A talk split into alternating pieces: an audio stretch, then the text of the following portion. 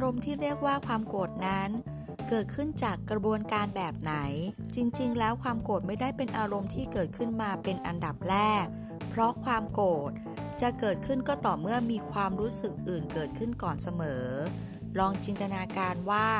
ในใจของคุณมีแก้วน้ำอยู่หนึ่งใบ และความรู้สึกต่างๆ เป็นเหมือนน้ำที่อยู่ในแก้ว ถ้าแต่ละวันคุณใส่ความรู้สึกเชิงลบมากมาย ความทุกข์ ความอึดอัด ความเหงา ความเศร้า หรือความกลัวลงไปในแก้วน้ำใบนั้น ความรู้สึกเหล่านี้เรียกว่า ความรู้สึกปฐมภูมิ เมื่อแก้วน้ำใบนี้เต็มไปด้วยความรู้สึกเชิงลบก็จะทำให้ความโกรธล้นทะลักออกมา หรือพูดให้เข้าใจง่าย ถ้าในแก้วน้ำไม่มีความรู้สึกปฐมภูมิ หรือความรู้สึกเชิงลบมากเกินไป ความโกรธก็จะไม่ประทุออกมานั่นเอง คุณเคยรู้สึกว่าทำไมวันนี้หงุดหงิดแต่เช้าบ้างหรือไม่ นั่น เพราะแก้วน้ำในใจของคุณเต็มไปด้วยความรู้สึกเชิงลบตั้งแต่เช้าแล้วนั่นเอง ปกติเมื่อเรานอนหลับ ความรู้สึกเชิงลบบางส่วนจะหายไป แต่ถ้าเครียดมากๆต่อเนื่องกันหลายวัน การนอนหลับก็ไม่อาจช่วยบรรเทาความรู้สึกเชิงลบ ซึ่งเป็นความรู้สึกปฐมภูมิให้หายไปได้ ด้วยเหตุนี้ เราจึงหงุดหงิดง่าย ไม่เว้นแม้แต่เรื่องเล็กๆ น้อยๆก็ตาม ดังนั้น ถ้าเข้าใจกระบวนการของความโกรธเราก็จะรับมือกับคนที่กำลังโกรธได้อย่างเหมาะสม ตัวอย่างคำพูดติดปากของลูกค้า ไปเรียกคนที่มีหน้าที่รับผิดชอบมาซิ เจ้าของร้านอยู่ไหน สาเหตุ เป็นเพราะแก้วน้ำในใจของลูกค้าเต็มไปด้วยความรู้สึกปฐมภูมิคือ น้อยใจ เสียใจ โมโห ไม่พอใจ พวกเขารู้โดยสัญชาตญาณว่า ต้องทำอย่างไรคนอื่นถึงจะเห็นความสำคัญของเขา เพียงแค่ ผู้มีหน้าที่รับผิดชอบมารับฟัง พวกเขาก็รู้สึกว่า ตัวเองได้รับความสำคัญแล้ว เวลาเผชิญหน้ากับคนที่กำลังโกรธ ไม่ควรสนใจความโกรธที่กำลังเกิดขึ้น แต่ควรหาสาเหตุว่า เขาโกรธด้วยเรื่องอะไร ความรู้สึกปฐมภูมิหรือความรู้สึกแท้จริงที่เป็นสาเหตุของความโกรธครั้งนี้คืออะไร และหาทางแก้ปัญหาเพื่อกำจัดความรู้สึกเหล่านั้นออกไปเสีย เขากำลังโกรธเพราะรู้สึกไม่ปลอดภัย โกรธเพราะอึดอัด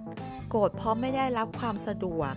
สำหรับคนที่กำลังโกรธ มักมีคำพูดติดปากว่า อยากให้เข้าใจความรู้สึกกันบ้าง จริงๆ แล้วไม่ได้หมายถึงเข้าใจความรู้สึกที่กำลังโกรธ แต่ต้องการให้เข้าใจความรู้สึกปฐมภูมิ หรือความรู้สึกแท้จริงที่อยากให้คนอื่นรับรู้ ซึ่งเกิดขึ้นก่อนความโกรธนั่นเอง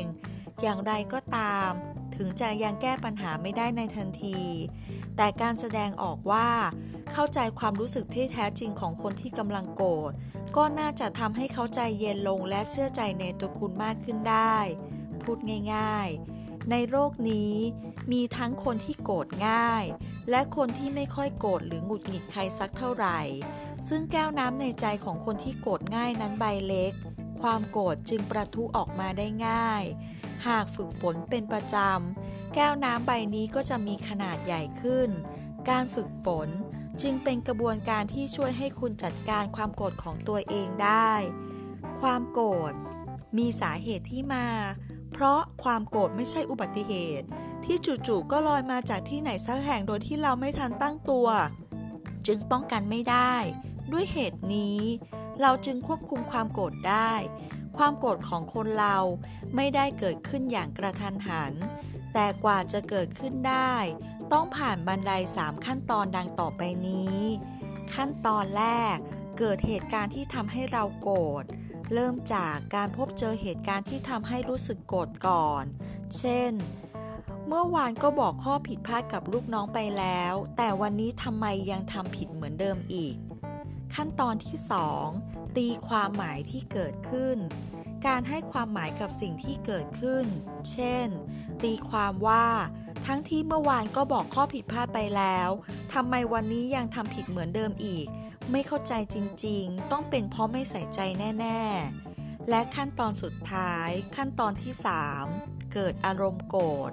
หลังจากตีความเหตุการณ์ที่เกิดขึ้นแล้วความรู้สึกโกรธจึงเกิดขึ้น ทั้งหมดนี้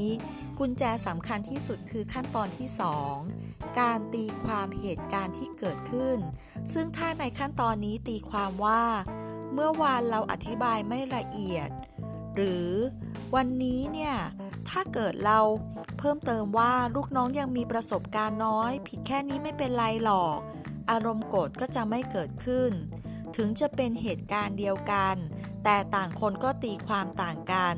พูดง่าย ๆ เหตุการณ์เดียวกันบางคนอาจรู้สึกโกรธบางคนอาจรู้สึกเฉยๆก็ได้ ลองจินตนาการว่าคุณกำลังสวมแว่นตาอยู่ ถ้าเลนส์ใส เราก็จะมองเห็นสิ่งที่อยู่ข้างหน้าได้อย่างชัดเจน แต่ถ้าเป็นเลนส์สีหรือแว่นตาบิดๆเบี้ยวๆเราก็จะมองภาพที่อยู่ตรงหน้าได้ไม่ค่อยชัด ผลก็คือทำให้หงุดหงิดบ้าง ไม่สบายใจบ้าง